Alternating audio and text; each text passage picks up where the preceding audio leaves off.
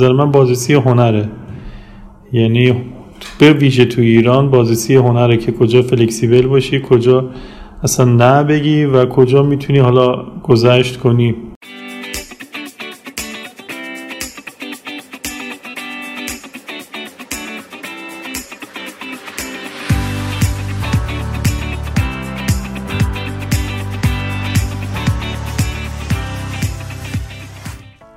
سلام، من علی اشرف هستم و این قسمت اول پادکست اینسنته که دارین بهش گوش میدین.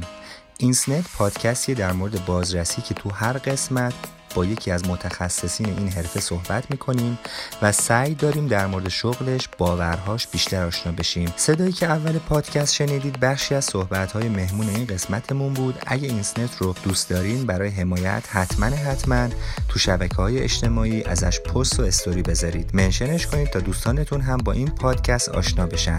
مهمان این قسمت از برنامه‌مون آقای عبدالفضل محمدزکی هستن. ایشون متولد سال هزار و سیصد و پنجاه و سه هستن و دیپلم ریاضی رو از دبیرستان مفید، کارشناسی مکانیک ساخت تولید از دانشگاه امیرکبیر و ارشدشون رو از دانشگاه علم و صنعت دریافت کردند. از جمله مسئولیت‌های آقای محمدزکی مدیر فنی بازرسی خودرو شرکت بازرسی نوآوران کیکته پارس، مدیر عامل و عضو هیئت مدیره شرکت بازرسی پنیان پایش اندیشه کادوست، قائم مقام شرکت بازرسی سات پایش و در حال حاضر مدیر فروش شرکت نیروموهره هستن.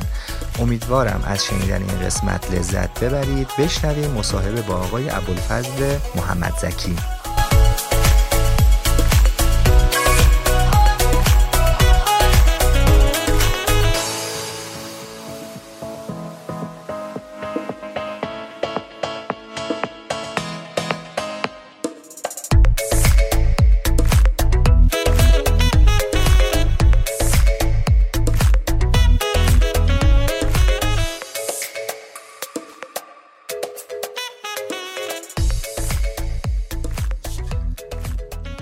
سلام جناب مهندس، به اینسنت خوش اومدید. سلام جناب آقای دکتر اشرف. جناب مهندس، ازتون خواهش میکنم که در مورد فعالیتاتون، این که کی شروع کردین وارد بازار کار شدین و اینکه کی وارد حرفه بازرسی شدین. واقعیت هم رشته ما تو دانشگاه رشته ساخت تولید بود، اینجوری که حالا ذهنیت همه رو رشته ساخت تولید هست.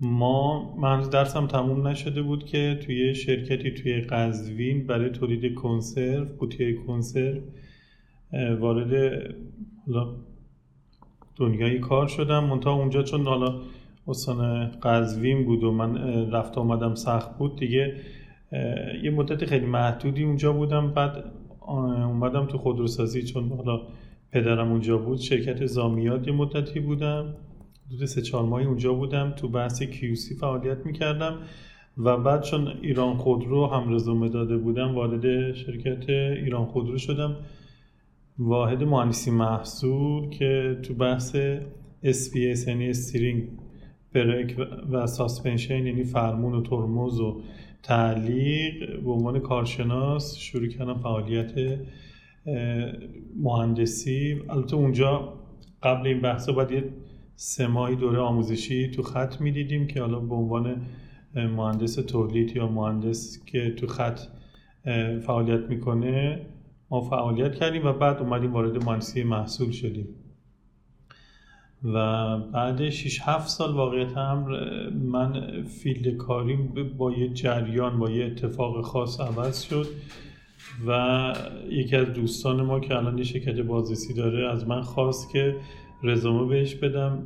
مرحوم تقیزاده مدیر عامل آمیکو برای خودروهای خودش که میخواست تولید کنه به نام آمیکو یه مشکلی با شرکت آی آی پیدا کرده بود و اون دوستانم چون دولتی بودن اون موقع مثل که خطی برخورد میکردن و مجوز به ایشون نمیدادن برای تولیدش.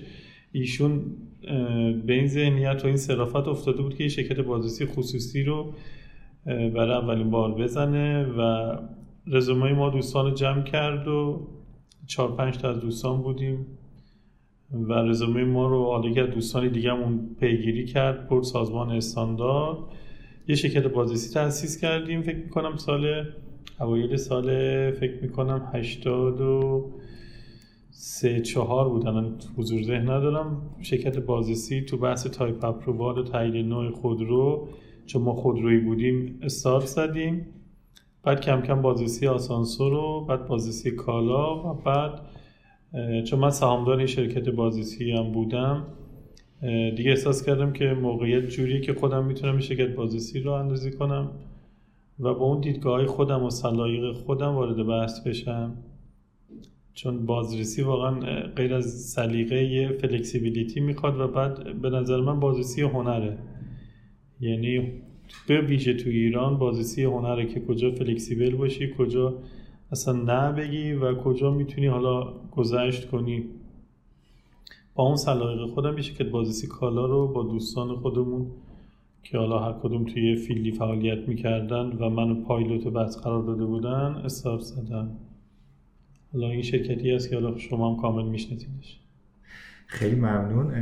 جناب مهندس، یه جایی از صحبتاتون فرمودین که بازرسی یه حالت فلکسیبل و هنره. اتفاقا می‌خواستم از خدمتتون بپرسم که بازرس به نظرتون چه شخصیتی باید داشته باشه؟ آیا بازرس به صورت ذاتاً باید بازرس باشه یا اینکه عوامل محیطی، آموزش میتونه در واقع اون شکل شخصیتی که مد نظر هستش رو در واقع تشکیل بده برای یک بازرس، یا اینکه نه ذاتاً باید فرد اون ویژگی‌های خاصی رو داشته باشه؟ آیا اکتسابیه؟ والا بازرسی توی ایران و بازرسی اصلا فیلدش توی دنیا فرق میکنه. شما مثلا یه شرکت بازرسی توف دارید تو اون کشور نامبر وان دنیا به نام، حالا از لحاظ تکنولوژی منظورم آلمان، توف نورد، توف سود، حالا توف رایلند، کل آلمان و کل اروپا رو داره اینسپکت میکنه. یه شرکت و من چون تو صربستان توی شرکت برینگ سازی دیدم که وقتی توف میخواد بیاد مثل که فکر میکنن نمایندگان خدا میخواد بیاد و چجوری برخورد میکنن و چقدر میترسن و این شرکت چجوری داره بازرسی میکنه توی اروپا و آلمان. یه فیلد دیگه و ذهنیت دیگه یه تو بازرسی اونجا. تو ایران خب ما به اندازه فکر کنم چند تا انگشتان دست شرکت های بازرسی داریم، سی چهل تا حداقل الان نامبر واناش اون برنداش وجود دارن. برای همین بازرسی توی ایران شرایطش فرق میکنه. یه موقع میبینید که بازرسی واقعیت امر اینه که شما یه کارشناس صفر رو بگیرید بیارید و بهش آموزش بدید، خیلی موقع میتونه به شما کمک کنه، منتها توی ایران به نظر من این شکلی نیست. توی ایران شما کسی رو باید بیارید آموزش بدید و ذهنیتش رو در مورد کار و صنعت جوری روشن کنید که بدونه که این هنر رو توی ایران چجوری اجرا کنه. تو خارج فکر میکنم بازرسی صفر و یکه، به قولی با چک لیست و تست پلن و بعد تست ریپورت و نتایج اونا تصمیم گیری میکنن، شاید هم تیم ورک. ولی تو ایران شاید یه، یک نفر مجبور چند تا کار رو در آن واحد، یعنی با در نظر گرفتن فاکتورهای خاص اقتصادی، فاکتورهای صنعتی و فاکتورهای حالا شرایط فعلی بخواد فعالیت کنه. حالا منظورم تحریم و بحث اقتصاد و بحث صنعت ایرانه.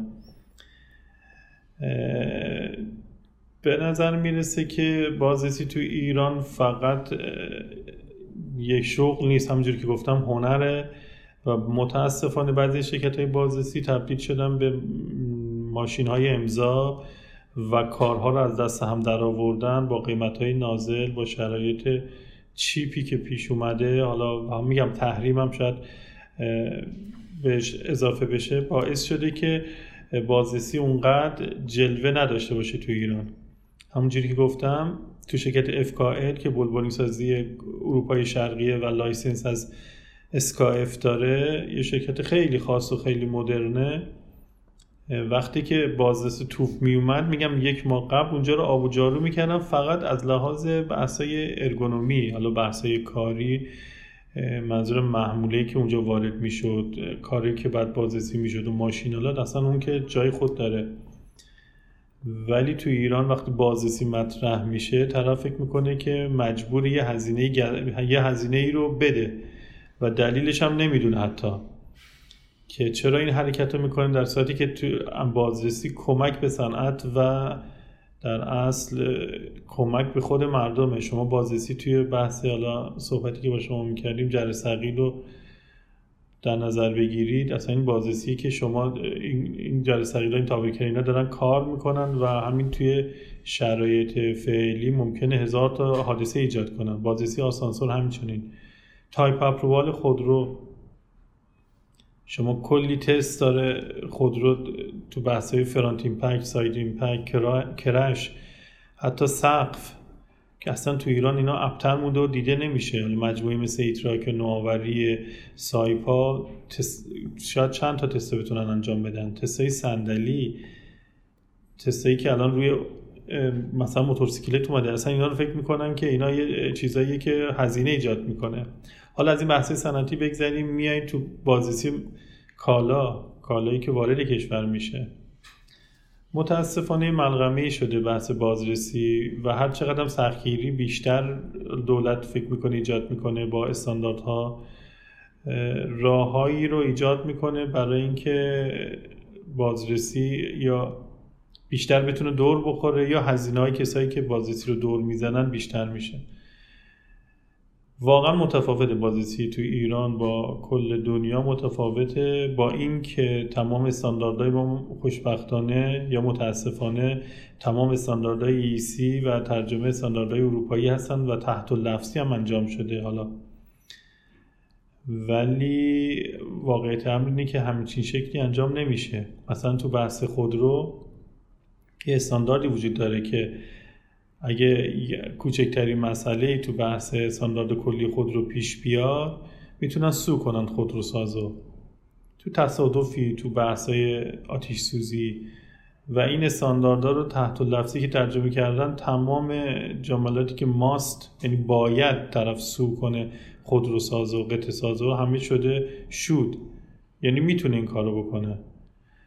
اینجا حالا تو بحث خودروی خورده حرفه‌ای بوده، ولی تو بحث‌های دیگه‌ای که الان وجود داره، مثلا استانداردهای تشویقی یا استانداردهای یه خود رد پایین‌تر، می‌بینید که این استانداردها رو آوردن خیلی تحت لفظی ترجمه کردن و تست پلن خیلی ساده‌ای داره. و اینو من اصلا فراموش کردم بگم، استاندارد مینیمم کف کاربرد رو تو دنیا داره، در صورتی که تو ایران دیگه استاندارد فکر میکنن سقفه. الان تو بحث خودروسازی استاندارد اگه شما بگید فلان خودرو فلان استاندارد رو داره، اصلا شاید خنده‌دار باشه، فان باشه این بحث، چون اونا خودشون استانداردهای درون سازمانی و کارخونه‌ای دارن که اصلا قابل قیاس نیست با استانداردهایی که حالا مثلا آیلک یا ای سی دایرکتیوهاش وجود داره. ولی تو ایران این قضیه دیگه شده سقف خواسته ها.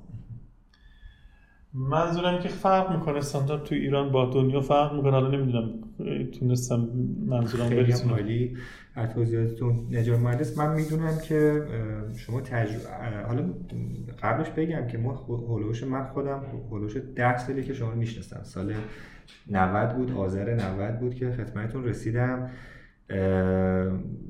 و اینکه هولوش فکر کنم یک سال و نیم دو سال به صورت مستقیم باتون کار میکردم و بعد از اون هم حالا دورا دور در خدمتتون بودم. میدونم که تجربه های بازرسی هم داخل ایران دارید هم خارج از کشور.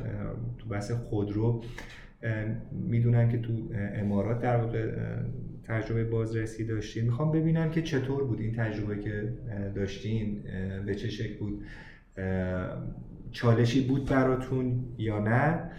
و سوال دومم بحث نهادهای قانونگذاره که در مورد مبحثی که شما الان توضیح فرمودین، چالشی که الان وجود داره، شرکت‌های بازرسی باش مواجه هستن، نهادهای قانونگذار یا سازمان ملی استاندارد، مرکز ملی تایید صلاحیت یا جامعه ممیزی چه نقشی میتونه داشته باشه تا در واقع این گره این مشکلات رو باز کنه؟ دکتر جان، من ذهنیتم در مورد بازرسی مثالی میخوام برات بزنم. تو خارج از کشور بازرسی همونجوری که گفتم هنره، یه حسی به هم، یه حس هم هست. یکی از دوستان تعریف میکرد که بازرسی کشتی رفته بودن تو ساخت کشتی، بعد میگفتش که من اون دوستمون اصلا وارد نبود که این کشتی چجوری میسازن، منتها چون مثلا حس بازرسی رو داشته، تو نقشه ها یه جایی رو میبینه که یه فلش اشتباهی خورده، مثلا فلش بعد به سمت بالا میخورده، به سمت مثلا شمال میخورده، به سمت جنوب خورده بوده، فقط همینجوری کنجکاو بوده، گفته همین پرسیده، گفته این چیه؟ بعد اون مجموعه کشتی ساز کره‌ای خیلی جالبه اومدن فهمیدن که یه اشتباه خیلی بزرگ و خیلی فاحش کردن تو مثلا کرو اون چیزی که میساختن، یعنی یه مثلا میتونستن یه کلیم پنجاه میلیون دلاری بشن. میخوام بگم اگه شما بازرس خودرویی یه هنری تو تو تالا ایجاد میشه یا وجود داره که اگه ببرند بازرس هواپیما هم بذارنت میچرخی، ببینید تو ایران، تو ایران شما هم نگاه میکنی میتونی بفهمی کجا مشکل وجود داره، حتی اگه واقعا وارد نباشی، یعنی شرایط انقدر شاید بازی انقدر باز بازه که شما بازرس خودرویی میرین بازرس هواپیما میخوان بازرسی کشتی بکنی، همون با همون اطلاعات که داری میتونی راحت چند تا فالت و چند تا مشکل میجر رو از تو سیستم در بیاریم. والا یکی از دلایلی که الان من دیگه از بازرسی به دورم و جزو هیئت مدیره چند تا شرکت هستم، من وقتی کار بازرسی رو شروع کردم یکی از دوستان مد نظرم بود که این به عنوان پدرخوانده شرکت‌های بازرسی میشناختنش، حالا اسم نمیبرم و الان این شکلی ایشون یه پیری هست. من میخواستم واقعا چندین شرکت بازرسی را بندازم و اینا رو با هم ببرم جلو که تو سه تاش حالا موفق یا ناموفق بودم نمیدونم، ولی این چیزی که منو دلگیر کرد از این بحث بازرسی همین نهادهای قانونگذاره. وقتی که بحث ایران کد مطرح شد ما با شخص اول سازمان استاندارد تو این بحث صحبت کردیم، جا دوستانه بود و دوستانم همه بودن و من باگای سیستم رو به ایشون گفتم و چه مشکلاتی وجود داره، دیدم اصلا قبول نمیکنن. حتی ما موقع تو سازمان استاندارد با حراست و بازرسی هماهنگ کردیم، دوباره باگایی که وجود داشت به عنوان اشخاص مثلا حقیقی رفتیم نشون دادیم مثلا ایران کد چه مشکلاتی داره، دیدیم که نه اصلا، نه تنها شاید دوستان به این بحث که مشکلات از بین ببرن هیچ ترغیبی ندارن، بلکه باعث میشه که نسبت به شما زاویه هم بگیرن.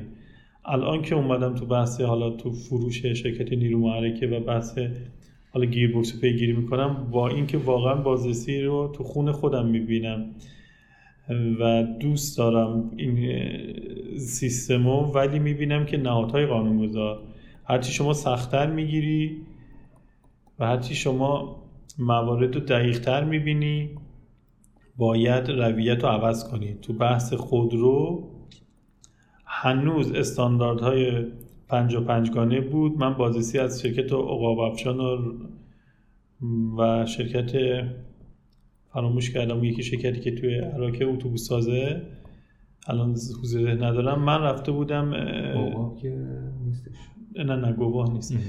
یه شرکت خدای عقاب افشان آقای اکبر رود مدیر عاملش، یه شرکت دیگه هم بود الان اسکانیا، اسکانیا تولید اسکانیا داره.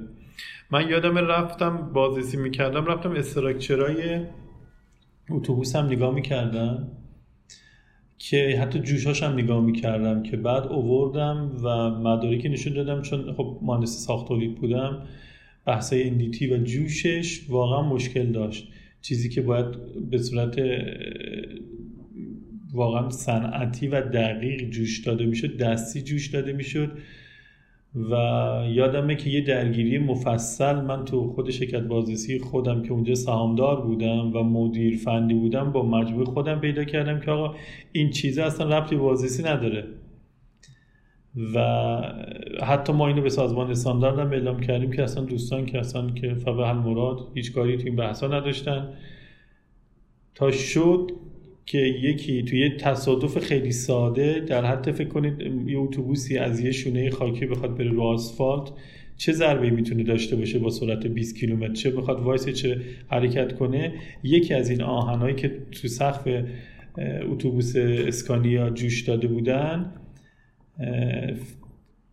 از جوشش جدا شد و تو سر یک مسافری فرو رفت و باعث مرگ اون طرف شد و و اون دوستان چون حالا حالا ارتباط داشتن، شاید این مشکل هزاران هزار بار تو ایران اتفاق افتاده بود، ولی چون دوستان ارتباط داشتن حتی سازمان استاندارد رو سو کردن که این اتوبوس اسکانیا استاندارد نبود. تازه سازمان استاندارد و دوستان ما و حالا رفقای ما به فکر این افتادن که استانداردهای ساخت اتوبوس و استانداردهایی که مد نظر هستش هم مد نظرشون باشه، وگرنه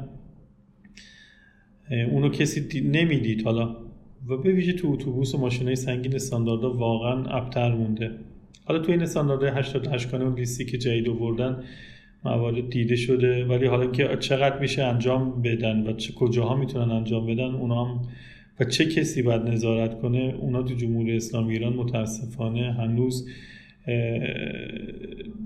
کسی به قولی نظارگر و یا چیز نیست و هر موردی که پیش میاد تو تصادفات میگن یا راننده مست بوده و میگن یا راننده مست بوده. هیچ وقت رو ترمز، هیچ وقت روی سیبک، روی روی ساسپنشن ماشین، رو مشکلات ماشین فرمون هیچ کس هیچ وقت اظهار نظری نکرده و همیشه راننده بنده خدا مست بوده یا جاده مشکل داشته. نهادهای نظارتی ما دچار مشکل عدیده‌ای تو این بحث هستن. من یادم میاد راستی تو بحث کارشناسی سازمان استاندارد، کارشناسی رسمی دادگستری، حتی رفتیم اونجا با مدیران ارشد اونجا صحبت کردیم که برای بحث تایید نوع خودرو ما یک کارشناسی برای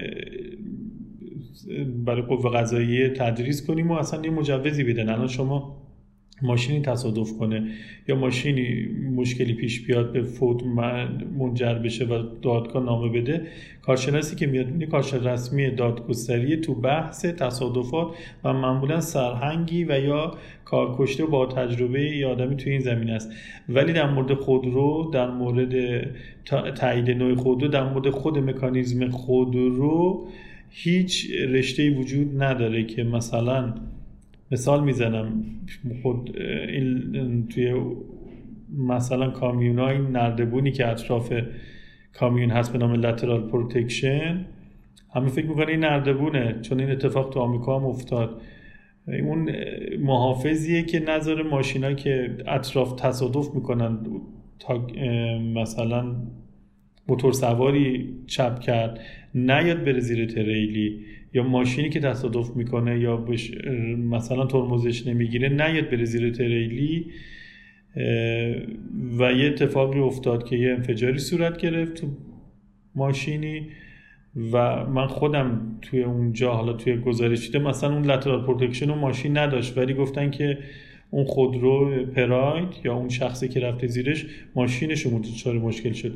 منظورم اینه که تو بحث کارشناسی خودرو تو قوه قضاییه و برای کارشناسی رسمی دادگستری هم این بحث وجود نداره که خودرو رو شناخته باشن و بدونن مشکلات خودرو تو این بحث چیه و مشکل باعث چه مشکلاتی میشه.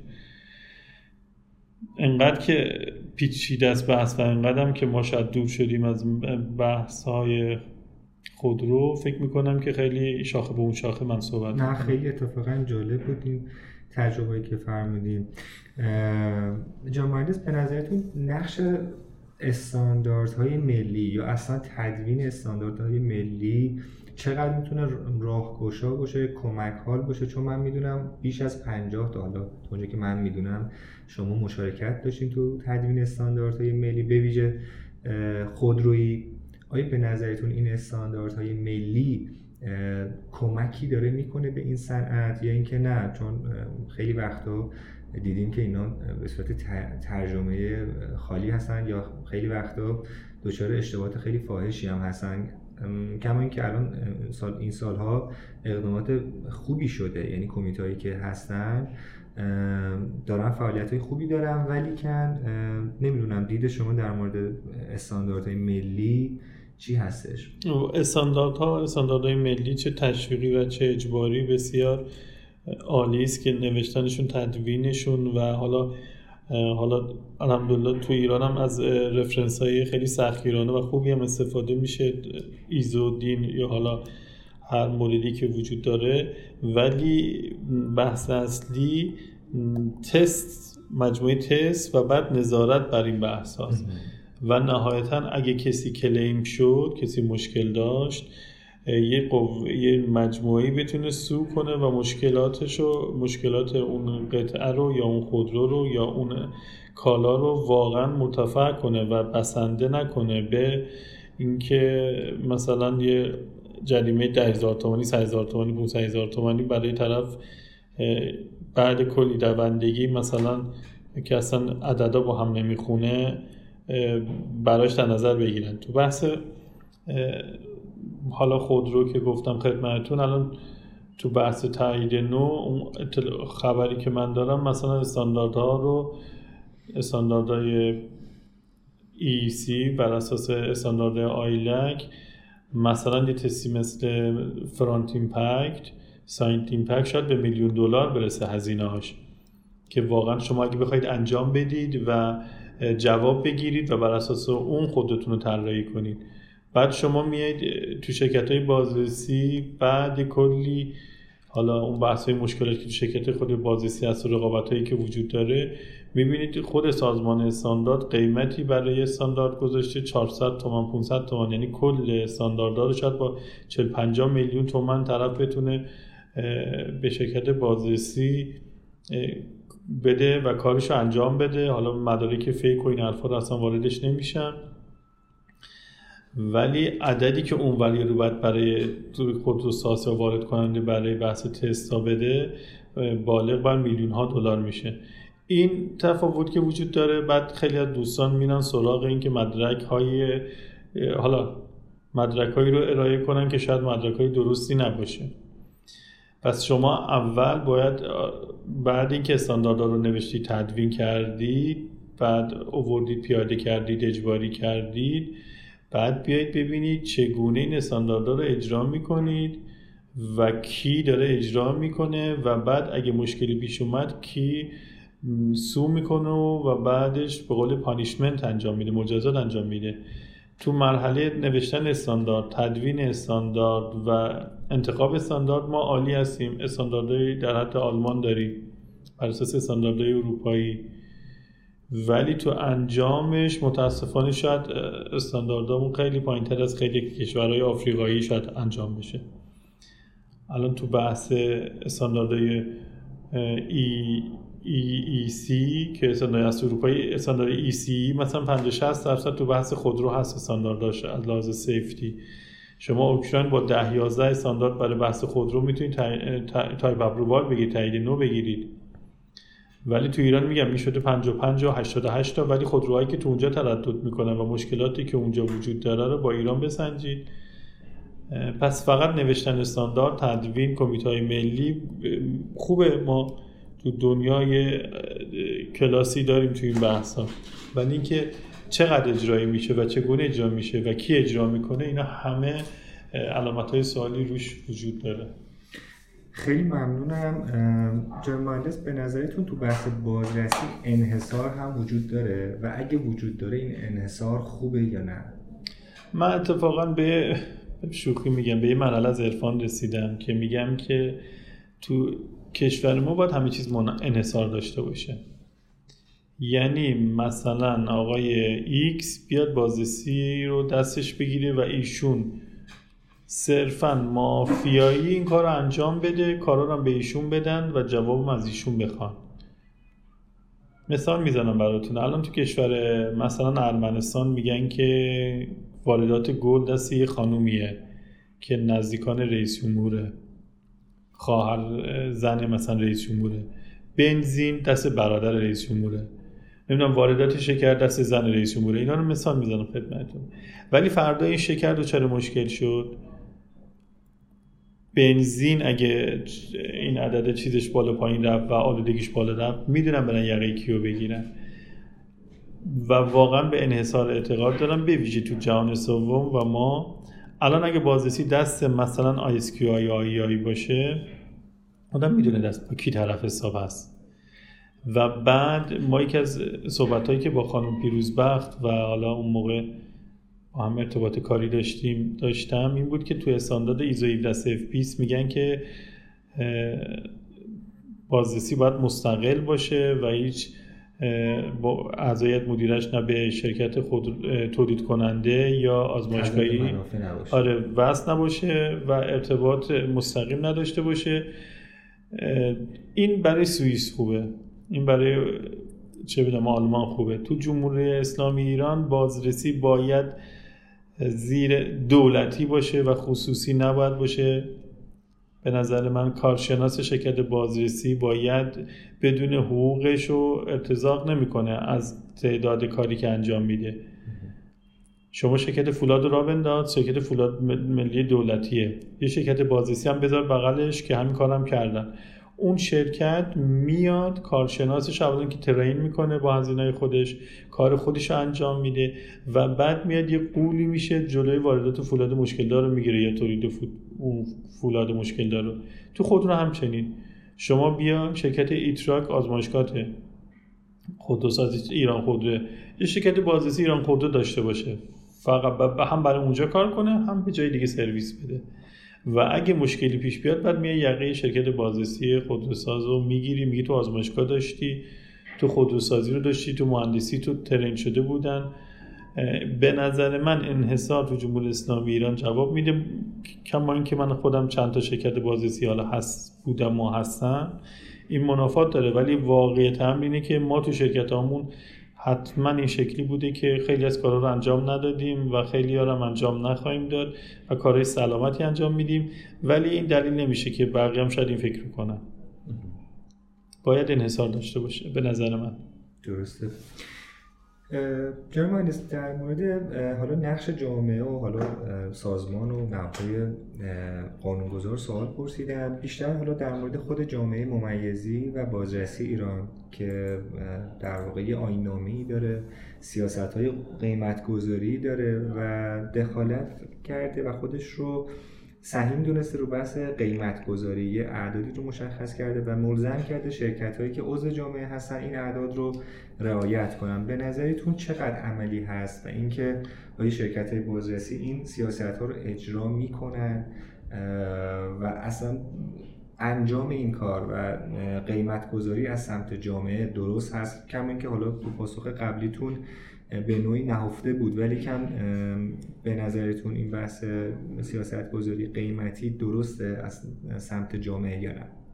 والا واقعیت هم اینه که این نهادها در صورت اینکه بتونن به هم دیگه کمک کنن و افزایش به قول که دوستان سینرژی کاری بدن عالیه، یعنی که بیان اطلاعات به هم بدن، مشکلاتشون و معضلات بالاخره یه صنفی باشن که اگه جایی حقشون ضایع شد بتونن برن دفاع کنن، ولی اینکه بیان قیمت گذاری کنن که اصلا این اول فساده.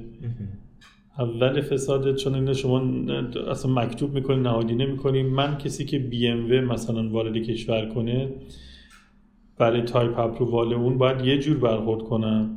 یه شرکت چینی میاد حالا همه فکر میکنن که اون چینیه رو باید کمتر بگیری، در صورتی که نه، چینیه رو باید قیمت بسیار بالایی بگیری و بعد استانداردش رو چند بار ببینی بری بیای. ولی شرکت بی ام و که یه ولنای برند ولنان تو کل دنیا شناخته شده است شما راحت‌تر باش برخورد میکنی. پس این فلکسیبیلیتی که من به شما گفتم تو بازرسی فقط منظور اپراتورهای بازرسی و بازرس نیست، اصلا تو شرکت بازرسی باید همچین فلکسیبیلیتی باشه و اینجوری دست طرف حالا این مجموعه‌های انجمن‌ها میبندن و بعد شروع میکنن که با هم دیگه حالا رقابت کردن و فساد ایجاد میشه. و اصلا کلاً من هیچ اعتقادی تو این بحث به قیمت گذاری ندارم. شما اتوبوسی به نام اسکانیا رو تایید نو کردید که اون موقع فکر میکنم چهارصد هزار تومان بود هر تستی، طرف چهار میلیون تومان میداد، میومد تایینوی اتوبوسی رو میگرفت که اون موقع دویست میلیون میفروخت، صدها هزار تا میتونست تولید کنه. مضاف بر این باعث مرگ چندین چند نفر انسان دیگه هم میشد که هر کدوم دویست و پنجاه میلیون حتی اون موقع دیش بود و طرف با چهار میلیون که اونم با ملت به شرکت های بازرسی میداد میمد کار تایپ اپرووال رو انجام میداد. من توی جایی بیان کردم که باید اینا چهارصد میلیون برای تایید نو بدن، چهار میلیارد بدن و اون شرکت باید میداد. چرا؟ چون که کاری که انجام میداد، اون ترافیک، اون بحثی که انجام میداد خیلی فرق میکرد. بازرسی قیمت نداره، مثل هنر که قیمت نداره. خیلی هم عالی جناب مهندسی، که دو تا سوال بیشتر نمونده. یکی در مورد بحث این که میخوام حالا دوستانی که میخوام وارد این هیته بشن، میخوان بازرسی به عنوان شغل آیندهشون انتخاب کنن، چه پیشنهادی دارید؟ آیا میتونه شروع فعالیتاشون مناسب باشه اینکه مستقیم وارد هیته بازرسی بشن، یا اینکه نه پیشنهاد دارید که تجربه دیگه‌ای رو داشته باشن بعد وارد بازرسی بشن؟ والا من ذهنیتم اینه که هر دو مورد هم ممکنه انجام بشه، فقط طرف دوست داشته باشه. یعنی شما صرفا از دانشگاه وارد بشید برید شرکت بازرسی، مثلا بازرسی مثلا چه بدونم همین تایید نوع خودرو رو بهت بدن، اگه دوست داشته باشی میری استانداردها رو میخونی، اون چیزایی که هم نمیدونی میری تو خودروساز اونجا میپرسی و میبینی. کما که من دیدم خیلی از بازرسا از خیلی از مهندسای شرکت‌های خودروساز سوال میکنن و بعد از تو همون هم میتونن طرفو به قولی سینجین کنن. هم این روش میشه، همین که شما برید یه جای ترین بشید یا اینکه برید جایی فعالیت کنید، کار کنید و بعد وارد شرکت بازرسی بشید. که من خودم نوبه دوم بودم، یعنی واقعا ما تو بحث خودروسازی بودیم و مرحوم تقیزاده از طریقی که از دوستان ما رو جمع‌آوری، یعنی با ما رو انتخاب کرد، نامینیت کرد برای بحث بازرسی. این که شما دوست داشته باشید، مثل اینکه شما هنر رو شما ممکن از بچگی کار کرده باشید ولی خب بی‌کرات می‌بینن که تو میان سالگی هم طرف میره دنبال هنر و نتیجه هم میگیره. این که دوست داشته باشی وارد بازرسی بشی و بازرسی رو دوست داشته باشی و اون سلیقه بازرسی هم داشته باشی، هنرش رو داشته باشی، کفایت میکنه. یعنی علاقه کفایت میکنه. اینکه قبلش اون کار بودی یا اون کار رو میشناختی، که اصلا ما کارمون هم این بود که دوستانی رو میگرفتیم که صفر بودن و سعی میکردیم که با اونا بریم جلو، هم خودمون یاد بگیریم هم اونا هم بتونن تو بازرسی فعالیتی بکنن. خیلی هم عالی. سوال بعدی در مورد نوآوری‌هایی که وجود داره، این که الان علاوه جهانی به کدوم سمت دارن میرن تو حوزه بازرسی و آینده بازرسی به چه شکل، هم در حوزه ابزارالات هم روش‌ها و شیوه‌های بازرسی، چه تفاوت‌هایی داره ایران با خارج از کشور و اینکه اون سمت و سو به چه شکله؟ میخواستم در واقع در این رابطه اگه توضیحاتی دارید ارائه بفرمایید. متاسفانه هم فاصله زیاد شده، البته نه بحثای علمی و نه بحثای اینکه بچهای ما واقعا اطلاعاتشون خب آپ تو دیت هستن، خودشون به نوبه خودشون تو بحث فعالیت میکنن، میرن مطالعه میکنن اطلاعاتشون رو عالی. ولی اینکه چه چگونه من دوباره میگم این تو ایران داره عمل میشه، متاسفانه فاصله زیاده و تا وقتی که حالا من گفتم خدمتتون، به جای اینکه شرکت ها و تولید کننده ها دولتی بشن، شرکت های بازرسی دولتی بشن و اونا و شرکت های تولید کننده خصوصی بشن، یعنی برعکس ما داریم عمل میکنیم. یعنی ایران خودرو باید خصوصی بشه، شرکت بازرسی دولتی بشه.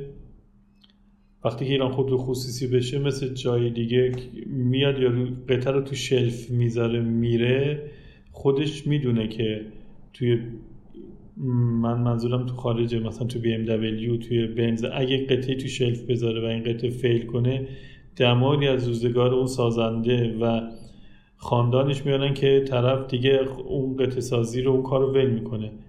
ایران هم باید این شکلی بشه. شما انواع تستا، انواع کارا رو، انواع استانداردا رو میذارید، ولی چون شرکت دولتیه با یه فشار دولتی به یه ارگان دولتی دیگه خیلی اتفاقات رخ میده. ما از لحاظ اطلاعات کم نداریم و از لحاظ نخبه کم نداریم. اطلاعاتمون بچه‌هامون آپ تو دیت هستن، تو مواد غذایی، تو کودکس، تو آرایشی بهداشتی. الان خودمون نامبر وان هستیم تو استانداردهای ایزو تی سی و تک تک بچه‌ها عالی هستن و فعالیت میکنن. ولی تو بحث بازرسی به خاطر اینکه استراکچر بحث فرق میکنه، اشتباهه، یعنی تولید کننده های ما فشار میارن و اعمال نفوذ میکنن به شرکت های بازرسی از طریق نهادهای دولتی. خیلی فاصله وجود داره. من اول حرفام هم گفتم شما توف آلمانیا رو نمیدونم با آلمانیا کار کردید یا نه، شما با آلمانی کار میکنید. من خودروسازی رو شروع کردم، توی یه جلسه ای هم آلمانی بود، هم انگلیسی بود، هم فرانسه. آلمانیا گیربکس گتراک آورده بودن، فرانسه صاحب پژو بودن و با ایران خودرو کار میکردن و انگلیسی‌ها قطعه ساز دلیتکس بودن. اونجا نشست داشتیم. آلمانیا با اینا مستقیم صحبت نمی‌کردن، با ما صحبت می‌کردن. یعنی خودشونو خیلی فراتر از این دو تا کشور می‌دونستن. اصلا آلمانی جماعت فکر می‌کنه از آسمون افتاده. این کشور با این سیستم یه شرکت بازرسی دولتی داره به نام توف. حالا توف شمال و جنوب و شرق، این مجموعه چجوری فعالیت میکنه که بعد ما این تا شرکت بازرسی تو هر استان با این همه نیرو، با این همه استاندارد داریم و با این همه بگیر و ببند، ولی باز نتیجه نمیگیریم. پس ما فاصلمون توی استراکچر و نگرش دولت مردارمون تو بحث بازرسیه و بعد حالا شرکت هایی که فعالیت میکنن دیگه. والا کلیات رو مسعی کردم بگم. خیلی هم عالی. فقط برگردیم به ویژگی‌های شخصی خودتون. مهندس، یک آخرین سوال هم میخوام از خودتون بگیم. این که برای من همیشه جالبه که شما چطور میتونید به خی... همه کارهایی که داریم برسین. با من در ارتباطیم. خب اینجا در واقع وظیفه سنگینی دارید، تو شرکت نیروموهره که مدیر فروش هستین و حالا شرکت‌های دیگه‌ای هم هستن که عضو هیئت مدیره هستین. چطور همه اینا رو با هم هندل میکنیم؟ برای من خیلی جالبه. خب میدونم که شما در واقع فارغ التحصیل دانشگاه فکر کنم علم و صنعت هم هستین و قطعا خب به هر حال این خودش نشون دهنده هوش و نبوغ شما رو نشون میده. میخواستم ببینم که چه جوریه، یعنی که چطور میتونید همه کارا رو با هم در واقع هندل کنید. والا ما دوستان خوبی مثل شما رو تو هر تو هر زمینه‌ای داریم. واقعیت هم اینه که شما نیاز نیستش که تو خیلی از موارد تو خیلی از دیتیل‌ها وارد بشید و شما فقط باید بتونید مدیریت کنید بحث و منطقه. باید چی میگن رایت پرسون، رایت تایم و حالا رایت پلیس باشه. یعنی شما باید انقدر حالا حضور ذهن داشته باشید که الان مثلا یه کاری رو با کسی که مثلا تو مزایده‌ای که ما الان انجام میدیم توی نیروموهره که دارم با کسی میرم جلو، انقدر اسپیس حالا به قول دوستان میدیم و انقدر شناخت روشون داریم که تا اونجایی که دوستان بتونن خودشون هم پرزنت کنن، هم فعالیت کنن. و چون یه جورایی مونم قبول دارن، ما بعد فقط منیج میکنیم. یعنی واقعا من به حضور شما تو شرکت پیپا، دوستان خودم توی سات پایش یا توی بحث نوآوران شرکت بازرسی‌ای که درگیر هستم، با حضور اون دوستان توی شرکت خودمون هم همچنین. شما باید جانشین پروری کنید، شما باید کسی باشید که اسپیس بدید دوستان برن جلو. و اینکه من اعتقاد دارم و وقتی که هم اشتباه کردنم اتفاقا باید اشتباهشون خودشون جوابگو باشن. ولی که مدیریت بتونید بکنید، با دوستان ارتباط قلبی داشته باشید، مدیریت قلبی کنید و اونا بدونن که شما هم همیشه باشون هستید، باعث میشه شما بتونید کارا رو منیج کنید. من یه اعتقادی دارم، فکر کنم مثلا یه دندون پزشک، یه ما یه بنگایی، یه در از چه بدونم، یه دوست، همیشه یه وکیل، اینو شما یک نفر رو از توشون نامینیت کنید و بهترینشون رو، بهترین که نه، اون موقع که شما احساس میکنید برای شما بهترین هستن، چون آدم‌ها ممکن متغیر باشه احوالاتشون، اون موقع انتخاب کنید و بهشون تراست کنید، با همون میرید جلو. الان واقعیت هم من تو اینجا واقعا، حالا شاید میت نمیکنه ریکوست قلبی منو چون اینجا هشتاد درصدش برای ایران خودروه و شما گیربکسی که میسازید برای ایران خودرو سایپای، ولی خب من با سایپای آذربایجان، با مگا موتور، سایپای یدک، همگام خودرو، ایساکو دیگه سا... گفتم خدمتتون، سمدکو، شرکت های دیگه هم مثلا دوست دارم بحثو پرزنت کنم، بحثو ببرم جلو، ولی خب جایگاهی نداره. حالا چون اینجا میگم همون مقداری که بتونه برای این دو تا شرکت کار کنه کفایت میکنه. منظور نظرم اینه که وقتی بخواید یه چیزی انجام بشه از طریق دوستان خوب به نتیجه میرسه. حالا شما یه خورده بالا پایینش رو میگیرید و یه خورده جمع میکنید، بحثو باید منیج کنید. درسته. خیلی خیلی ممنونم که افتخار دادین، اولین مهمان پادکست اینسنت بودین. اگه صحبت سوالی بوده که من نپرسیدم خوشحال میشم که در واقع به عنوان آخرین صحبت بفرمایید. والله ما یه دوستی داریم که خیلی جالب، خودش هیچ وقت کار نمیکنه، هیچ وقت هم آدم اصلا خوبی نیست، ولی میگه که همیشه منو میبینه و دوستان دیگه رو میبینه، میگه فعالیت کنید که به نت... به جایی برسید و به کاری برسید و اینا. حالا ما همون دوستیم، دوست خوبی شاید نباشیم و ذهنیت نداریم، ولی اونقدر دیدم که هر کسی فعالیت میکنه به نتیجهش میرسه. حالا شاید الان و در شرایط فعلی نرسه، شاید صباحی دیگر، موقعیت دیگر، بالاخره این جمع میشه پشت یه سدی و بعد سرازیر میشه برای همه. یعنی حتی یه مطلب هم میخونید شما تو ذهنتون میمونه، اون مطلب رو یه جایی به کارتون میاد، اون کار یه جایی به کارتون میاد و اینکه با فعالیت بیشتر آدم خودشو هم اقناع‌تر میکنه، یعنی از لحاظ روحی، و همین که یونیورسو به این سمت میکشه که فعالیتتو یه جایی جواب بده. من خواهشم از همه دوستان اینه که تو هر فیلدی، تو هر مجموعی، تو هر فعالیتی هستن، با اینکه شرایط شرایط اصلا خوبی نیست و هیچ کس به حقش نمیرسه و واقعا حقش هم شاید داده نمیشه، ولی فعالیتشون ادامه بدن و مطمئن باشن که این انرژی، چون اصلا جای دیگه محاسبه میشه، جای دیگه برآورد میشه، بهشون برمیگرده، حالا چه مالی، چه معنوی و چه هر جوری که فکر میکنن. خیلی ممنون از همراهیتون، مرسی. خیلی ممنون دکتر اشرف، خداحافظ. امیدوارم از شنیدن این قسمت لذت برده باشین. اگه دوست دارین پیامی برای من بفرستین، بهترین روش از طریق ایمیل هست به آدرس اینفو ات اینسنت دات آی آر. تو اینستاگرام هم میتونین با آدرس اینسنت دات آی آر من دنبال کنین. تا قسمت آینده اینسنت، خوب باشین. خدا نگهدار.